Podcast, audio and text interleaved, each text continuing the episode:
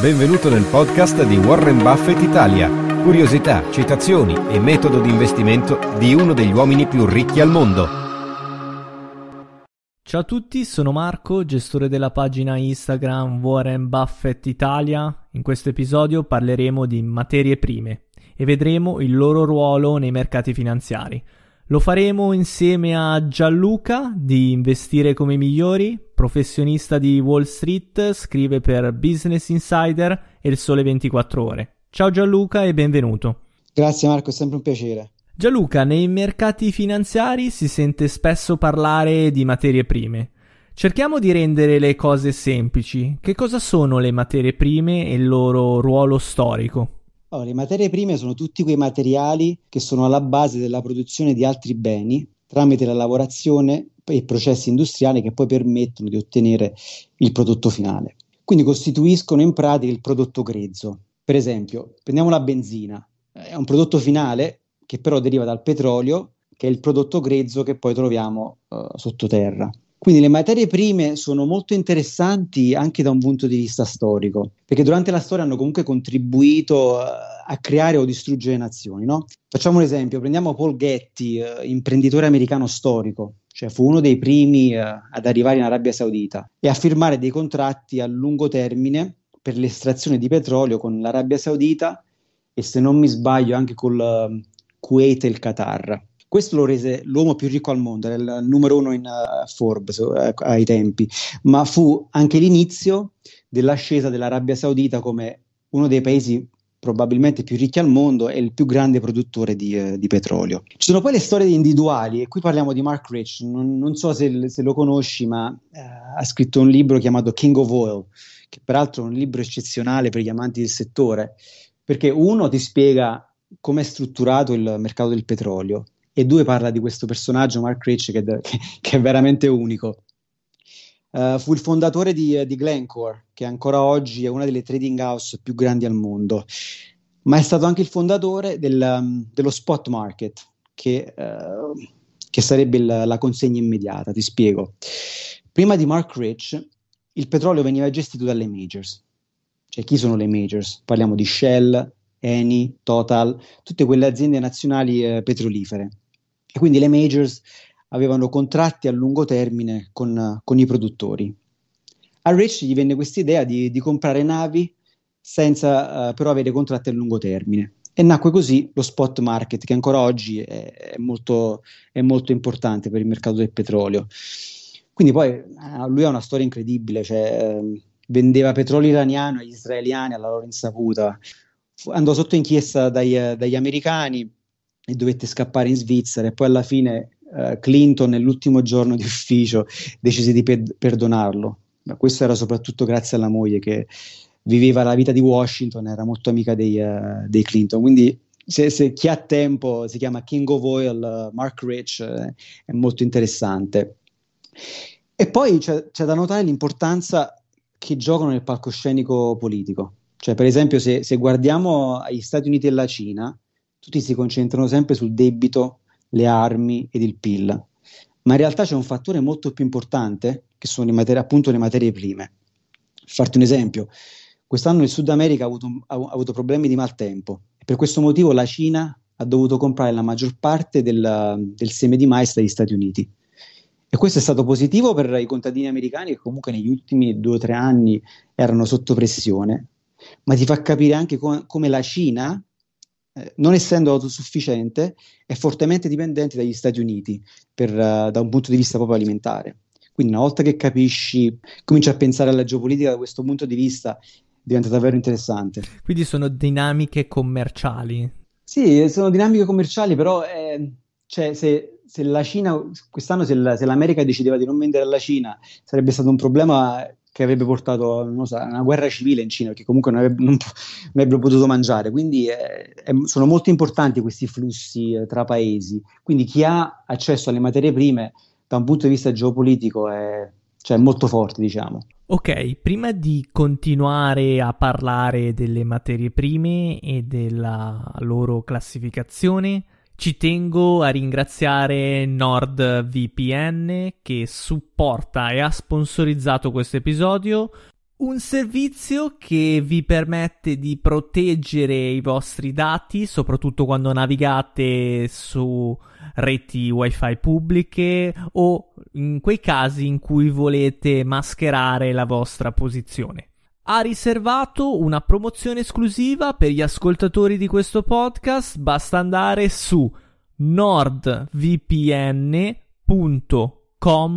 barra wb i e avrete diritto al 70% di sconto sul piano di due anni più un mese gratis aggiuntivo. Avete 30 giorni di prova soddisfatti o rimborsati. Vi lascio il link e il codice sconto in descrizione. Ok Gianluca, continuiamo un attimo a parlare delle materie prime più importanti. Allora sì, infatti cerchiamo di capire come, come suddividere. Allora, prima prendiamo una banca per esempio, cioè le banche comunque finanziano tutti questi flussi, cioè loro le raggruppano in tre divisioni. Quindi, da una parte abbiamo l'energy, qui sono tutte le, quelle materie prime che vanno dal petrolio alla gasolina fino alle, alle rinnovabili. Ci sono poi i prodotti agricoli, e qui parliamo di grano, semi di maio e così via. Cioè, tutti quei prodotti che comunque vengono usati per creare beni alimentari. Ed infine ci sono i metalli. Da una parte abbiamo i metalli che sono i base metal, ovvero i metalli industriali, e qui parliamo del rame, il cui prezzo comunque eh, è fortemente condizionato dalla produzione industriale. E poi ci sono i metalli preziosi, oro, argento, palladio, rodio e così via. Metalli che vengono usati per creare gioielli, ma che sono anche importanti per la, la, produzione industriale. E da cosa è condizionato il prezzo di questi metalli preziosi? Hai detto prima che il rame appunto può essere influenzato dalla produzione industriale, mentre per un metallo prezioso qual, cosa determina il variare del suo prezzo? Dipende comunque dal metallo prezioso. L'oro, per esempio, comunque è un, un bene rifugio, però se parliamo del, del, palladio e del rodio, per esempio, sono, sono, delle materie prime che vengono usate anche ehm, nei sistemi di raffinerie. Quindi anche la produzione di, la produzione di, di petrolio può, può, aumentare magari la, la, necessità di rodio e, palle, e palladium. Lo Stato potrebbe influenzare l'andamento mate- del prezzo delle materie prime? E da questo punto di vista può essere molto interessante quando guardiamo le materie prime. Quindi infatti da investitori dobbiamo sempre capire questa caratteristica perché il prezzo eh, spesso in, in, alcune materie prime non dipende solo da, dalla domanda e dall'offerta, ma anche da come questa domanda e offerta è condizionata proprio dai governi. Va detto che l'intervento statale non vale per tutte le materie prime, ma, per, ma in alcune è molto importante. Uh, prendiamo per esempio lo zucchero, è probabilmente la materia prima più regolamentata al mondo. Quindi capire comunque il funzionamento dei sussidi è fondamentale se sei un, un trader fisico oppure se sei uno, uno speculatore. Poi ci sono alcune materie prime che sono prodotte solo in alcuni paesi specifici. Per questo la correlazione tra la materia prima e il paese è molto rilevante per, una, per un investitore. Prendiamo per esempio il caffè. Il caffè è prodotto in cinque paesi nel mondo. Abbiamo Brasile, Indonesia, Colombia, Vietnam e, um, ed Etiopia. Poi abbiamo il seme di mais, che invece l'80% del seme di mais al mondo è prodotto in tre paesi. Abbiamo l'America, Brasile e Argentina. Quindi molto velocemente capisci che alcune materie prime sono molto importanti e quindi da un punto di vista geopolitico hanno un'importanza molto forte. È importante fare attenzione alla liquidità nel, nel mercato delle materie prime. Ad esempio, se si dovesse acquistare un quintale di mais eh, e poi in un secondo momento avere difficoltà a liquidarlo. Eh sì, quello sarebbe un problema in effetti. Quindi, eh, allora, diciamo che le materie prime hanno generalmente dei prodotti finanziari molto liquidi questo è importante perché devono essere scambiati in, molto, in modo semplice e soprattutto veloce. Ci deve essere sempre un buon mercato ed un beta spread molto, molto ristretto. Che vuol dire? Beta spread nel senso che il prezzo per comprare e vendere una materia prima deve essere abbastanza stretto. Quindi avere questi strumenti liquidi è molto, è molto importante. Ti faccio un esempio, prendiamo un produttore, cioè avere avere un prodotto finanziario liquido per un, per un produttore è molto importante, uno per capire, tras- per capire il prezzo, cioè c'è trasparenza di, di prezzo quando il, il, prodotto è liquido, e due per comunque riuscire a, poter, a potersi uh, coprire, l'edging. Quindi, ed infine ti dà la possibilità di fare quello che si chiama lock-in, o meglio di bloccare un determinato prezzo di vendita futura. Faccio un esempio molto, molto, molto pratico. Uh, prendiamo il caso di un, un, produttore di petrolio che sa che produrrà mille barili di petrolio in 30 giorni. Quindi cosa fa? Guarda la curva dei prezzi e vede dove, dove sono prezzati uh, i future. Quello che può fare è che può fare un lock-in uh, del prezzo a 65 dollari, per esempio. Il produttore però è anche bearish sul prezzo, o meglio, crede che il prezzo potrebbe crollare nei prossimi 30 giorni quello che si chiama flat price risk. Quindi se il prezzo da 65 arriva a 60, il produttore ha un rischio di 5 dollari. Ok? Per questo motivo i 65 dollari potrebbero essere un, ossim- un ottimo affare, secondo lui. Dopo 30 giorni cosa succede? Il produttore vende il fisico, chiude la posizione nei future, che è molto liquida, e vende a 65. Quindi è un'operazione di copertura quella che lui sta facendo. Esatto, mm-hmm. esatto. Quindi il, il, mercato è crollato a 60, però grazie alla copertura è riuscito a, ad avere quel guadagno di 5 dollari in più. Allora, questo è un meccanismo che fanno tutti i produttori, compratori e trader di petrolio fisico. Perché come dicevo prima, il, il produttore oppure il trader generalmente non, vu- non vuole prendere un, il flat price risk, ovvero non vuole prendere il rischio che il, che il, che il mercato comincia a essere volatile e poi non sa da, da 30 giorni, 40 giorni, 50 giorni dov'è il prezzo. Quindi generalmente quello che fanno, loro guardano la curva dei futures e si, e si eggiano, in modo tale che comunque sanno sempre, bene o male, a cosa vendono, al prezzo che vendono e al prezzo che comp- comprano. Quindi questo è un meccanismo molto importante per comunque eh, per gestire il cash flow.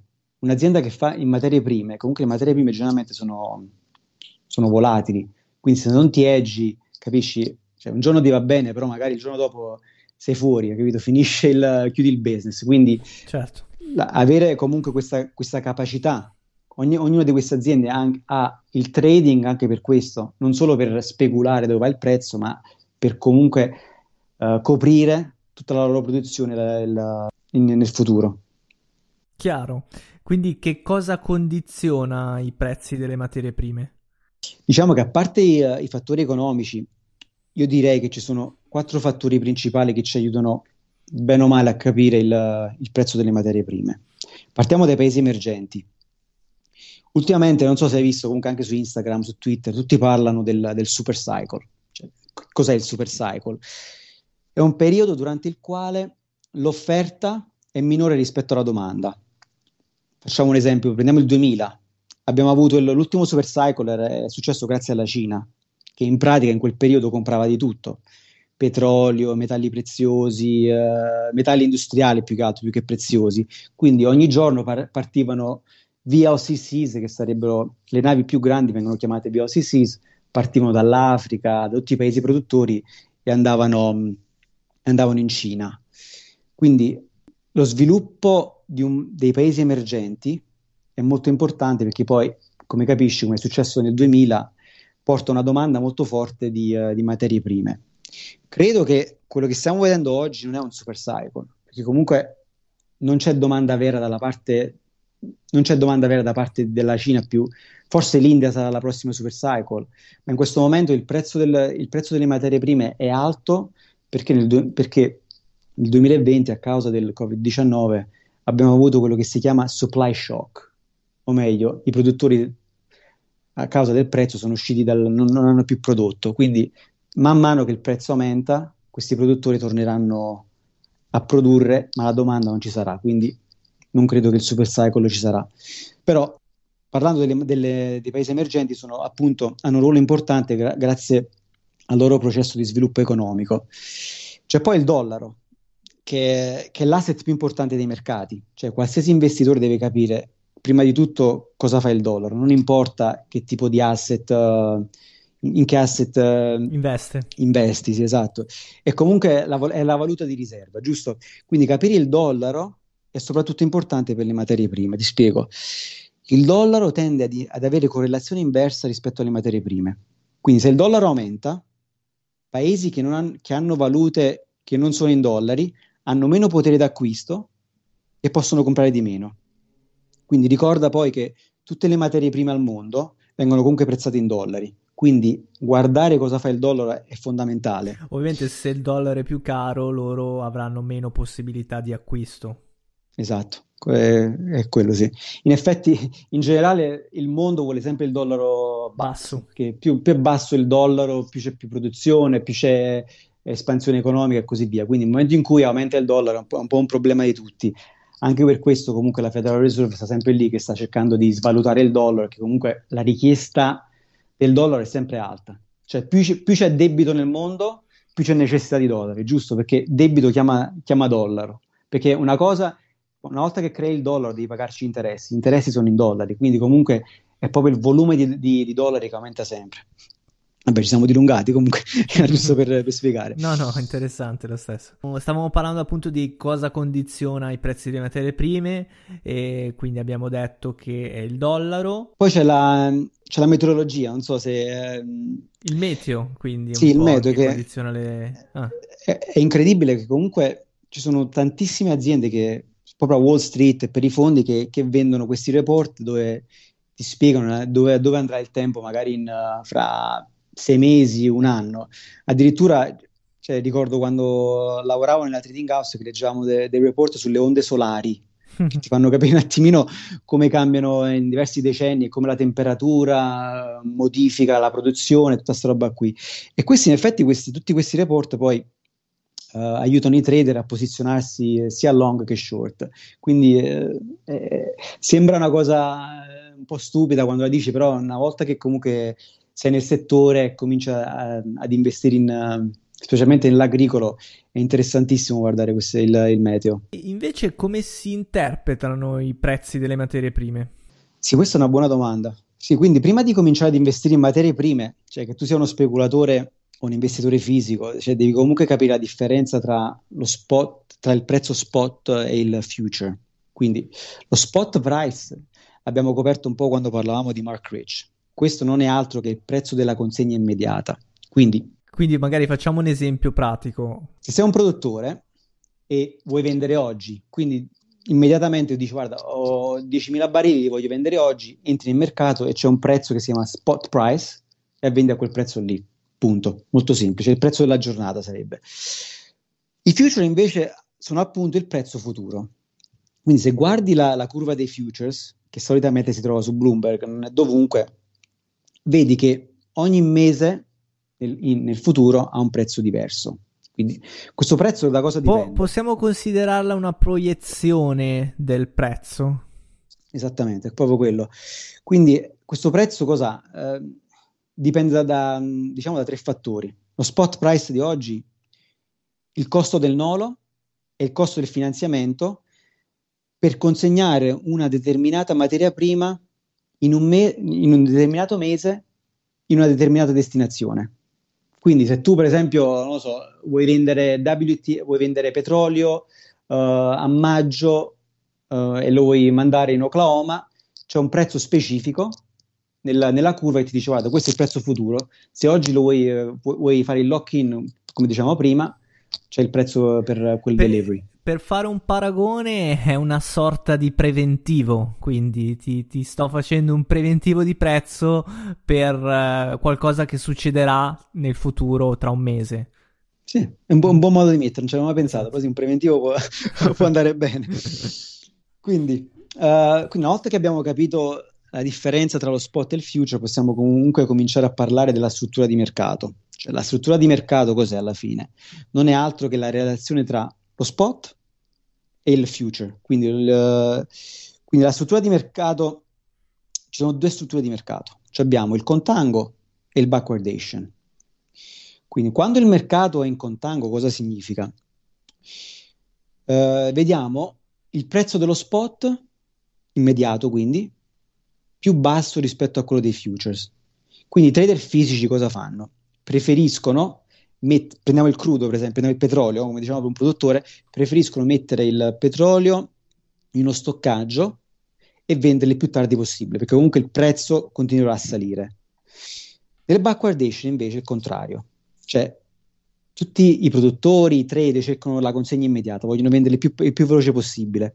Questa struttura di mercato succede quando manca l'offerta o c'è forte domanda. Per esempio, se oggi guardiamo il petrolio, il WTI o il Brent, no? che sono i due benchmark principali, WTI eh, il petrolio americano, il Brent il Mar del Nord, quindi il benchmark dell'Europa e Africa, possiamo vedere come la curva sia in backwardation. E questo, è, e questo è stato causato principalmente, come dicevo prima, dallo shock del Covid-19 che ha avuto sui produttori. Eh, quindi il, il prezzo è soprattutto, è, è soprattutto che, il, l'impatto che ha avuto sui produttori americani, che comunque erano quelli che erano abbastanza attivi prima, del, prima di febbraio, di marzo, quando è successo tutto. Qual è l'approccio corretto quando dobbiamo investire in materie prime e quali sono le valutazioni che vanno effettuate? Sì, questa è una grande domanda perché comunque la parte più importante e spesso ignorata dagli investitori è la parte della ricerca. È una cosa che spieghiamo spesso anche nella nostra newsletter. Cioè è inutile cominciare ad investire se non capisci comunque i meccanismi e fai ricerca. Cioè a volte riceviamo messaggi di persone che sono alle prime armi, che però poi investono in CFTs. Cioè, è, a quel punto è meglio dargli in beneficenza, perlomeno fai del bene. Quindi, quando, guardiamo, quando partiamo, quando cominciamo ad investire, cominciamo innanzitutto dall'analisi fondamentale, ok? Quindi l'analisi fondamentale, se guardi un'azienda, sono i bilanci e roba del genere. Quando guardi una materia prima, magari sono i fattori economici che possono condizionare quella, quella materia prima. Per esempio, prendiamo di nuovo il petrolio, visto che comunque ne abbiamo parlato tanto, anche qui per capire la domanda e l'offerta possiamo usare uh, la produzione dell'OPEC, quindi ogni, ogni volta che l'OPEC uh, si incontrano decidono qual è la produzione uh, annuale, mensile o trimestrale. Questo ci può dare comunque un'idea di dove la produzione mondiale andrà nei prossimi mesi in base a quello che hanno, a quello che hanno deciso. Quindi questi tipi di fattori fondamentali sono molto importanti da tenere sott'occhio. Ci sono poi gli inventari che sono molto importanti e perché ci aiutano a capire comunque la domanda e l'offerta. Tornando al petrolio, gli stoccaggi ci aiutano a capire la, meglio la domanda. Per esempio, in un mercato in backwardation dove lo spot è più alto rispetto al, al futures, vediamo che gli stoccaggi si svuotano.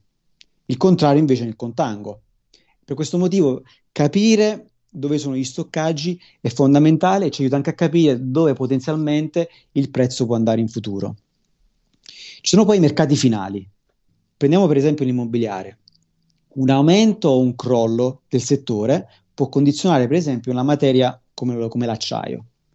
Quindi capire, avere questo tipo di mentalità, capire comunque i mercati finali ci aiuta a capire anche la, la domanda per la materia prima. E poi la, bisogna capire la differenza tra bull e bear market che poi alla fine è quello che rende veramente un trader di, di materie prime un grande trader. Perché i trader che capiscono molto bene il mercato capiscono anche qual è il valore della materia prima in base al ciclo economico. E questo è molto importante, ma è difficile da implementare, giustamente, ci vuole comunque molta esperienza. Ed infine, l'ultima cosa che vorrei dire è l'analisi tecnica. Purtroppo con il tempo l'analisi tecnica è stata un, pochino, un poco snobbata, cioè, questo è purtroppo a causa anche di molti dei, dei guru online che vendono l'analisi tecnica, anche se in realtà non è che la capiscono veramente. Però l'analisi tecnica è uno strumento fondamentale, cioè tu basta, se tu vedi gli algoritmi che usano le banche, i fondi di investimento, sono tutti comunque basati in parte sull'analisi tecnica perché l'analisi ti aiuta comunque a capire il sentimento dei partecipanti. L'analisi tecnica è quello alla fine, capire comunque il sentimento. E quindi alla fine, in questi casi usiamo, non so, medie mobili, RSI o Fibonacci. Più che altro bisogna capire cosa cerchiamo di identificare e poi riusciamo a capire come usare l'analisi tecnica. Quindi queste sono un po', diciamo, le, le 4-5 cose che usiamo quando tentiamo di, uh, di avere una, una strategia nelle materie prime. Eh, come si investe nelle materie prime? Ottima domanda. Diciamo che ci sono diversi modi per investire in materie prime. Partiamo dal, dal fisico, no? che, che probabilmente è più complicato. questo è quello che fanno aziende come Glencore, Trafigura, Vitol, tutte queste trading house che, che vedi. Per un investitore medio, infatti, diventa abbastanza difficile perché soprattutto nel caso del petrolio, dovessi mettere dei barili nel, nel giardino, il che non è il massimo, diciamo. Poi ci sono le, beh, le azioni, eh, questa è la stessa cosa, questo vale in tutti, tutti i settori, diciamo, investi in base a, al fondamentale eh, o, alla, al, o, all'analisi tecnica. Parliamo, guardia Exxon, se ti piacciono i fondamentali, investi. Ci sono poi i futures, come diciamo prima, qui abbiamo detto guardi la, la curva e decidi di investire. I retail, non avendo il fisico, giocano solitamente con gli spreads. Per esempio, uh, vai lungo un mese, vai short un altro. Quindi è un, diciamo che decidi dove andare short e dove andare long su, sulla curva dei futures. Ci sono poi le opzioni. Questo è un altro modo per usare la leva finanziaria. Però a differenza dei futures, uh, il, la tua perdita maggiore è il premium, che comunque i futures hanno margin call, initial margin, quindi c'è sempre un, un, componente di cash flow che può essere un po' più pericoloso per, um, per il retail. Mm-hmm. Ed infine poi diciamo che sono strumenti un po' più complessi, magari non, uh, non adatta a tutti. I futures sicuramente, An- anche le opzioni comunque l'opzione diciamo che sai quanto puoi perdere, comunque il premium non è che puoi perdere più. I futures sono molto pericolosi, se non, se non, sai investire in futures, questo non è solo nelle materie prime, questi futures in qualsiasi cosa. Se non, se non sai, se non hai un buon risk management è molto pericoloso perché eh, purtroppo c'è molta leva lì. E poi alla fine ci sono gli ETF, Vabbè, questo è semplice, no? puoi, puoi, investire in ETF azionario che investe in materie prime, che investe in petrolio, oppure puoi investire in ETF per esempio che, che seguono l'oro. Questo, vabbè, questa è la, la, parte più semplice probabilmente per un investitore. ETC forse. Esatto, corretto, quindi questi qua sono i più semplici alla fine. Quindi. Ha senso investire oggi nelle materie prime, secondo una tua visione ovviamente? Il problema sai qual è Marco? Che le materie prime crescono in base alla crescita economica, ok? Quindi investire in materie prime solo perché si crede che ci sia inflazione, non è, un, non è un, credo una buona strategia. Cioè io guardo comunque, quando guardo le materie prime, guardo la crescita globale. Cioè se non c'è una Cina, non c'è un paese che comunque può spingere la domanda, diventa molto difficile investire in materie prime. Perché comunque molti adesso stanno investendo in materie prime perché comunque credono che ci sarà, ci sarà inflazione, ma anche l'inflazione, se l'inflazione c'è, se c'è crescita economica. Perché il problema è che molti credono che ci sarà inflazione perché c'è, c'è molta massa monetaria in giro, no? quindi le, le, banche centrali hanno stampato molto. Il problema di quello è che la, abbiamo questo problema dal 2008, da quando Bernanke ha cominciato a stampare, diciamo, ma non abbiamo mai visto inflazione a causa di quello. Cioè, la, la, la massa monetaria diventa un problema quando c'è molta crescita e comunque c'è, c'è, molta velocità di, di moneta. Al momento questa non c'è, quindi sinceramente rispondere alla tua domanda, mh, non credo che al momento investire a lungo termine nelle materie prime sia buono, sia, sia un'ottima strategia, soprattutto perché, come ti dicevo prima, credo che l'aumento dei prezzi sia dovuto soprattutto a, a un problema di produzione, quindi la produzione è diminuita, quindi c'è, diciamo ma, che sta aumentando. Di, di fatto la domanda non c'è. La domanda non c'è e poi comunque c'è ancora lockdown in Europa, non sappiamo ancora la situazione dei vaccini come andrà, quindi c'è molto debito in giro, il debito non è positivo per la, la domanda, per la crescita economica, capito? Quindi sono tanti fattori che comunque è difficile pensare che ci potrà, ci potrà essere un super cycle um, prossimi 5-6 anni. Detto comunque, come ti dicevo, l'India potrebbe essere il prossimo super cycle.